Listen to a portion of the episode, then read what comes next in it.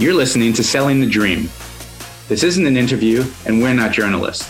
But each week, we'll ask our guests to open up and share their secrets to business success. Let's have a conversation and have some fun. All right. Hello, everybody. Um, welcome to our podcast where we talk about sales, motivation, and success. We like to have a lot of fun, some laughs. Rules here, as always, are tell the truth, be sincere, but don't take yourself too seriously. And of course, as always, speaking of not taking anything too seriously, I want to introduce our other host with the most, Joe Iredell. What's up, Joe? What's up, Kenny? How's it going, brother? How's your week? It's good, man. It's good. I uh, purchased a new vehicle yesterday. That is a What'd you get? got a Subaru Ascent. A Subaru. Yeah, A Subaru. a Subaru. Yeah, we needed it. Yeah. So none of our vehicles. Does it come with Birkenstocks, or is that do you have to buy them separately? It's it's a whole it's a whole new company, man. It's not the. It's Is not it you don't? I I heard you could keep your granola in the dash, like in the glove compartment, It's not and your it stays fresh. Is that true? I, it could I be. know, I don't man. know. I was just I was looking for a vehicle that fit all five of my kids. So that didn't. uh It was a process, though. It's you know. Why is that? Well, first and I foremost, you're driving a Subaru. I haven't bought a car in a while, and they've gotten really expensive. So just to sit and part ways with the with the very expensive depreciable asset is uh it's it's not fun, man. It's not fun. But I got them, dude. I got them good. I got a really good deal in this market. I have a tip for you. You want to hear it? I'm listening. Yes, absolutely. So, so if you understand how how the guys, the dealerships make their money, they make it obviously on the car, they make it on the trade in, and they make it on the finance. So people who, you know, they think they're ballers or they're like, yeah, I'm going to go in, I'm going to tell them I'm going to pay cash, right? Which I, I don't like to finance. I'm a cash guy myself. You don't tell them you're paying cash. You wait till the very, very, very end, and you tell them. And I dress like I'm homeless to begin with, so these guys didn't have any inkling of like how I was going to pay for this vehicle.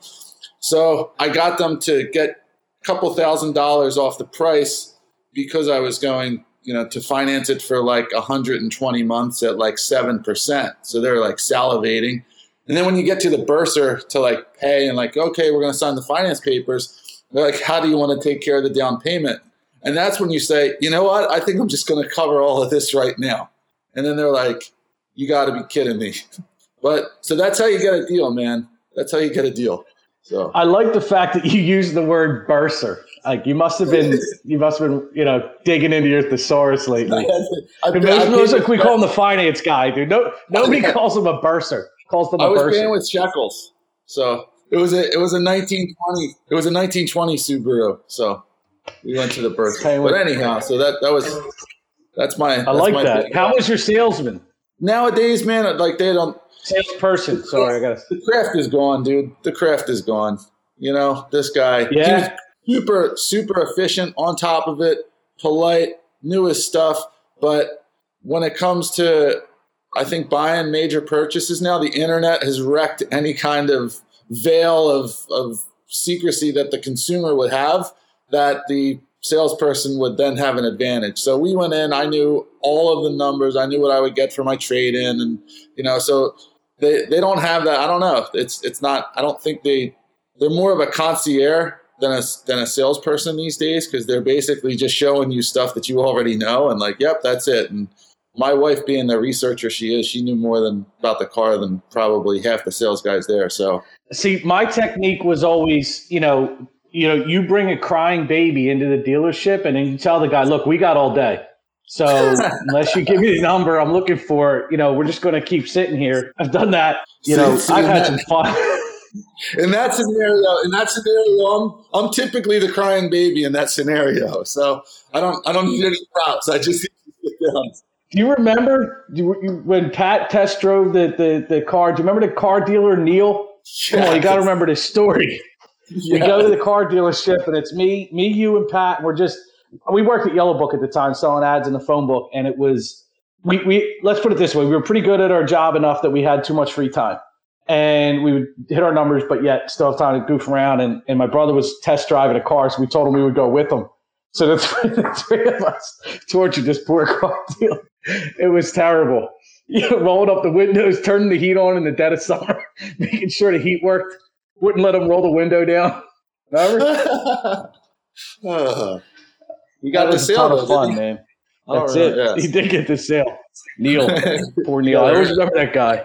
That had to be Well, 20 years ago. Anyway, real quick, Eagles, uh, Bucks tonight. What's your pick? Can't go against the goat, man. I, I, come on, I love the birds. Obviously, I bleed green, but I don't know. I don't. I don't think. I my prediction against San Fran was accurate. I don't know if they got this one, man. I, I think he's gonna pick apart that defense like a fat kid on Turkey Day.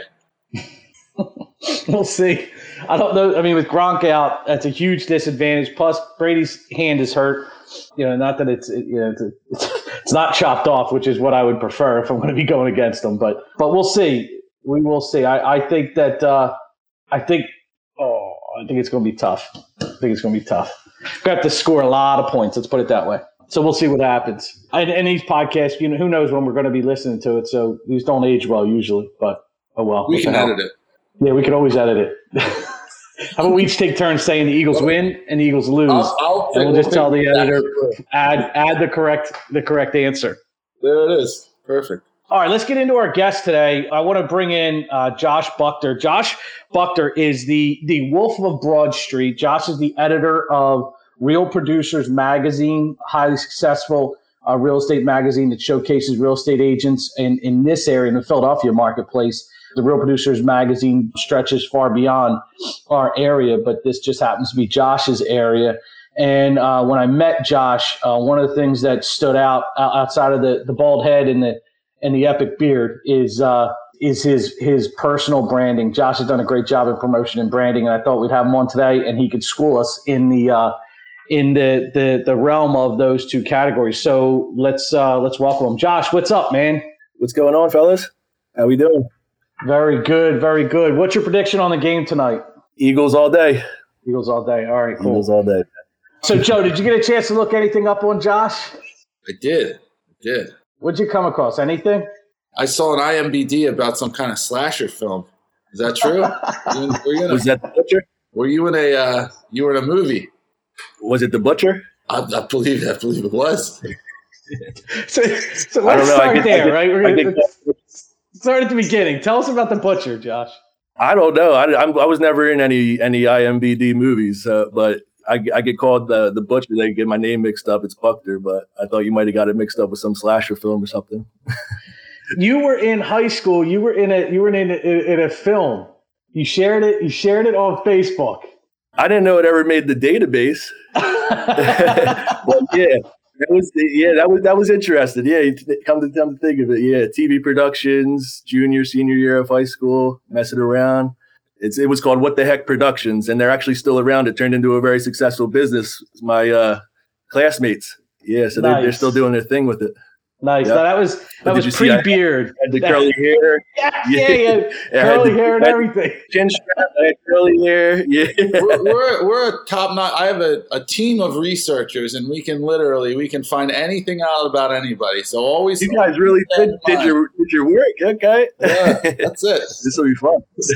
so you felt comfortable in front of the camera all the way back then and uh, and and still today so why don't you tell us a little bit about you know you just just you know a little bit about your journey getting into you know promotion but but tell us about the magazine tell us about the wolf of broad street and and how you branded how you leveraged those brands Yeah, happy to. I mean, I think it's all about like finding your lane. And it took me 10, 11 years to get where we are today. And it was just a constant like evolution of your like personal development, your business development, your network. It does have a lot to do with branding. And it wasn't exactly an easy path for me to figure this whole thing out. You know, graduating from uh, college in 09 with a finance degree, the way the economy was, it was hard to find a job. I got licensed in New Jersey for real estate, did timeshare sales for three months after college. Worst gig ever. I don't know if you guys ever sat through like a timeshare presentation, but imagine having I love them. I love them. I do it for sport. It's the greatest.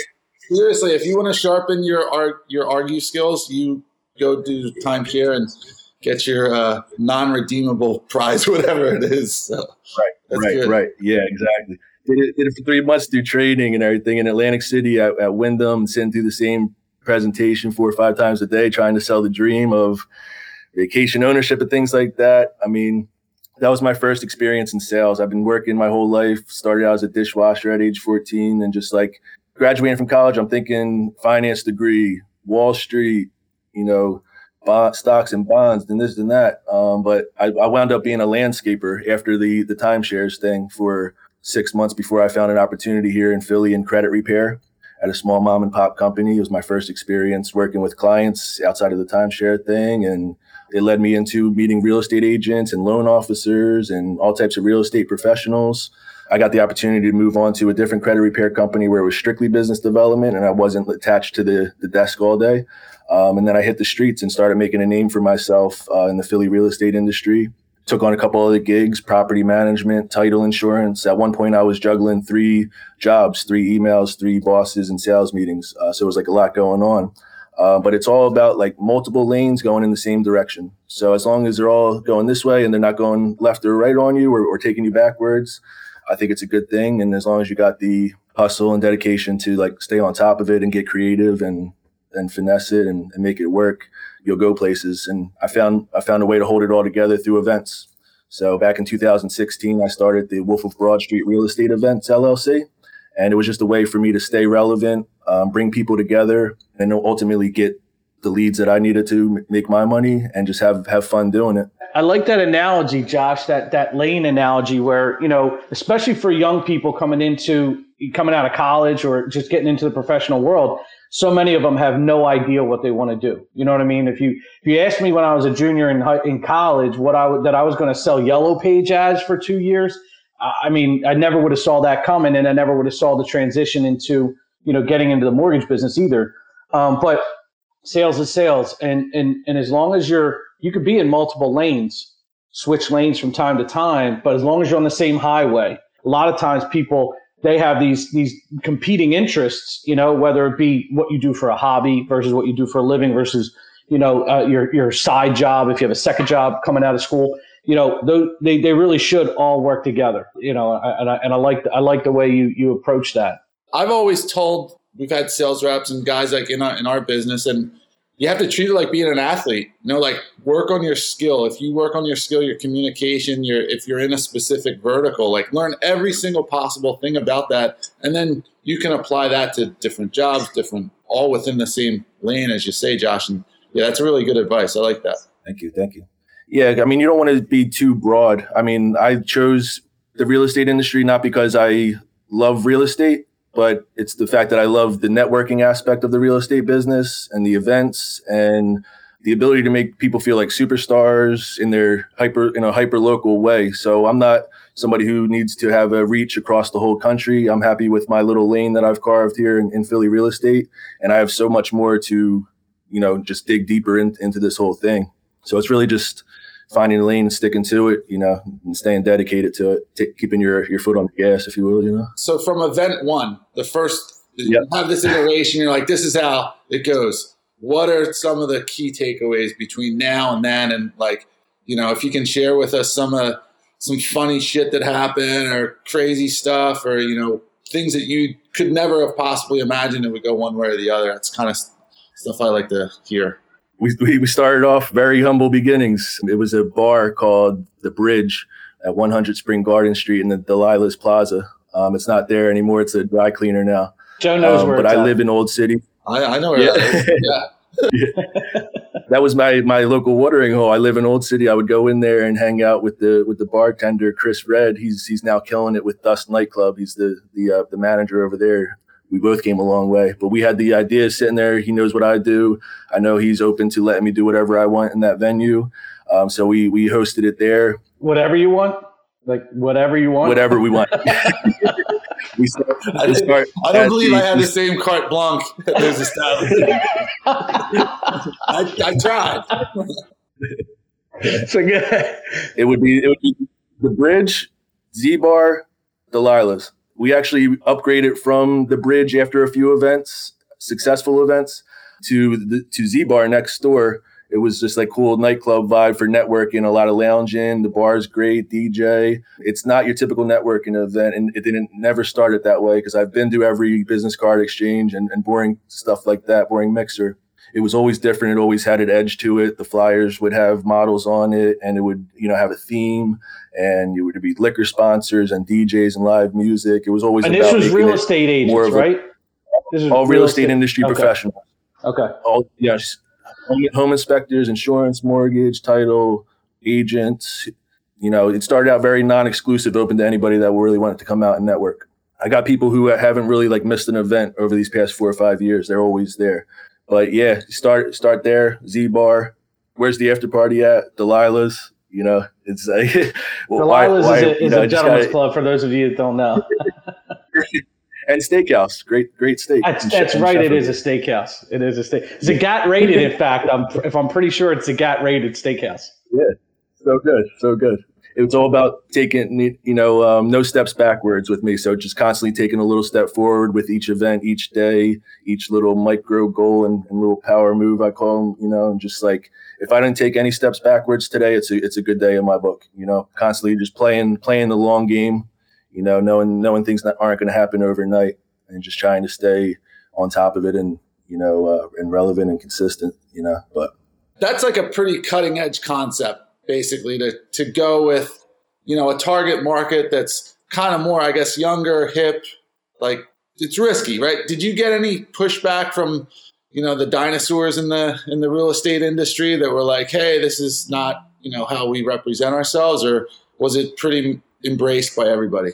not too much to my face at least. I don't know what they what they were really saying, you know, but they're they're out now though. You know, when I when I was um, a credit repair guy or a title and I was trying to get in front of top producing real estate agents, it would be very hard. They're they're busy, they don't have the time of day.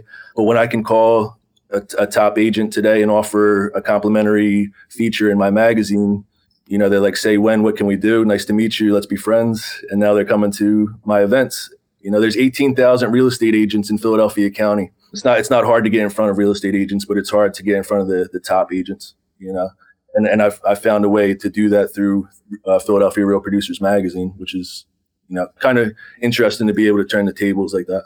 So the Philadelphia Real Producers Magazine is a essentially, obviously, it's a it's a magazine that gets delivered to the top 500 real estate agents in Philadelphia. The magazine itself highlights agents in you know, basically a lifestyle shoot plus an interview.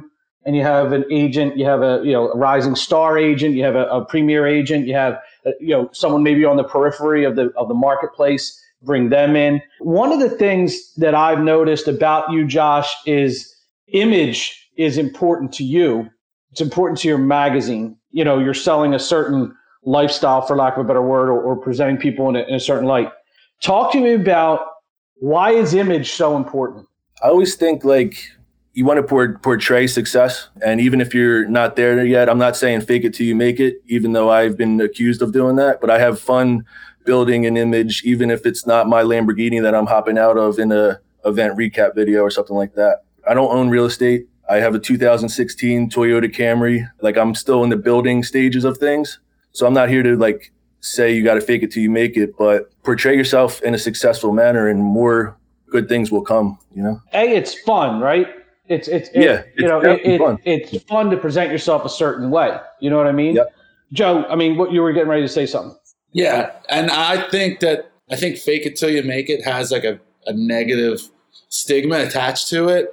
And I've I've thought this over the years. And actually what's happening, it's not fake it till you make it. It's it's basically what you're doing is you're it's almost like a vision board. You become what you want to be. So if if you want to go around looking like a dirtbag and not, you know, being successful, and then you're going to become a dirtbag, hands down. And it's one of those. Until you're a millionaire, then you could do that. Once you're a millionaire, you could do that every day. Hundred percent. Exactly. Exactly. like can, you know, when we started out, we were wearing suits that were more than our car payments, and you know, we we're right out of college, whatever. Like we didn't have it like that, but you want to you know feel that way you want to have that confidence then yeah that's it's it becomes almost like a, a, manifestation of of what you're trying to become so that's that's that's a great way i think for young entrepreneurs and people to start out like if you want to get in the end zone, act like you've been there, you know, and that's that's kind of I like that. I love that. Yeah, I love that, man. And, and you're right. It's not about being phony. It's about like you said that vision board. It's like it's like a a, a, a living vision board. You know what I mean? Just because I put a Lamborghini on my wall or I rent a Lamborghini for an event, it doesn't make it. It doesn't change. They're both the same thing. It's something you want, right? It's something you want to have someday. You know, I love that. And and and for people who, you know, because I, I struggle with it all the time. Like, you know, because I'm always like, am I am I am I being true to myself? Am I being fake? Am I, you know, I don't know that that that we all have this like this fraud complex. You know what I mean? The most successful people in the world have a little bit of a fraud complex because we're imperfect people. We're imperfect human beings. We make mistakes every single day. And yet somehow we feel like this need, this desire to put ourselves out there is perfect. And we're not living up to the expectations that are that we're putting on ourselves, we feel that that disconnect is the fraud complex, you know? Um, and, and, and I struggle with that. You know, I used to think that I had to do certain things or else I wasn't presenting myself the right way. I'm trying to move away from that. And I think that authenticity and image don't always have to they're, they're not always the same exact thing you can have you can have an image you can present yourself a certain way and not be inauthentic yeah totally you have exactly. to aspire to be the next level you know? And uh, my mom always would say, you can't fly with the eagles if you're hanging around with a bunch of turkeys, you know? So if you want to be an eagle, dress like an eagle, act like an eagle, fly with the eagles, and eventually you'll become an eagle, and then you'll start looking at what's the next level. And, you know, that's kind of how you progress, but you have to act as if. And when you act as if, you become. Steve Harvey said something interesting recently. He said, even if you can't afford it, buy a first class plane ticket you know, just like splurge on it, get used to that feeling, and you'll never want to go back to coach again, and you'll find a way to continue to get that first class, you know.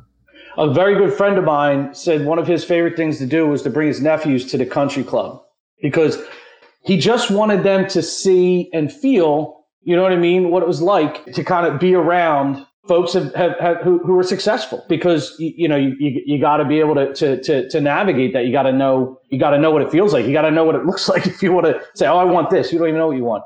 No i know what i want. I want to be a member of that country club. Okay well then you know now now you know how great it is to be a member of that country club. If, if that's what you strive for everyone has different different aspirations. You know what i mean?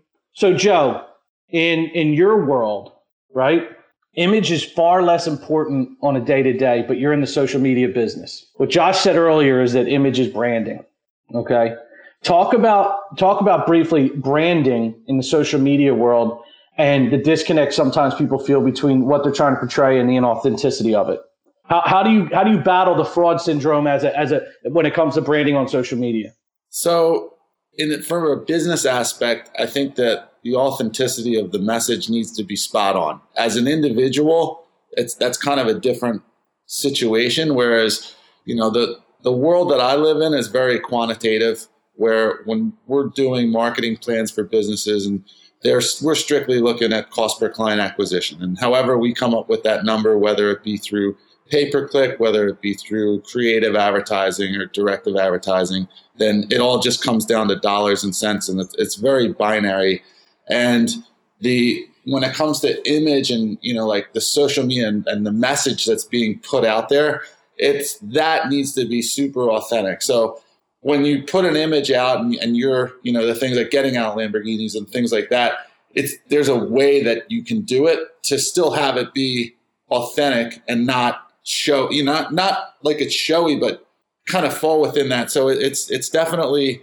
it's not an exact science and we don't always get it right. And sometimes people, you know, the message is kind of convoluted with some of the flash, but it's, uh, you know, it's it's definitely trial and error. And as long as you're true to your your brand, you're true to yourself, and you're not trying to trick anyone, you know. And I think Josh is prime example of being up front and forward and authentic with you know what what he's sharing the messages is you know people people respect that and people take that and say okay this is really cool this isn't some you know tool that's trying to look like he's got you know got it when he doesn't. So that's that's really it's the authenticity and it's really the intention of, of the message that you're putting out that needs to be true. So Josh, you do all your own social media, right? Do you have do you have somebody that that manages your social media for you? Tell me what what balance, what mix of you personally posting versus someone else coming up with an idea and saying, I'm going to post this for Josh? My marketing director, Sarah Hawansky, she has a company called White Label Philly. She does a lot to help me with my business social media, but my personal social media, my at Wolf of Broad Street and my personal Facebook is all me. Um, but she'll help me a lot with the Philadelphia Real Producers Magazine Facebook page, um, we have Philly RPTV Facebook group. We have a top 500 Facebook group for our agents and our partners. Ken, I didn't get a chance to thank you for being a valued partner of Philadelphia Real Producers. Definitely appreciate that. So she she definitely helps me and backs me up. And we have a system app called Slack, and she'll send me her drafts. I'll just approve them or ask her to tweak something, and she'll she'll do the posting. Okay, I like that because that's another thing. You know, that's another area in business where people they think that it, cannot be completely automated. It can't. You cannot delegate 100% your social media. You know what I mean? They always say there's a difference between delegation and abdication.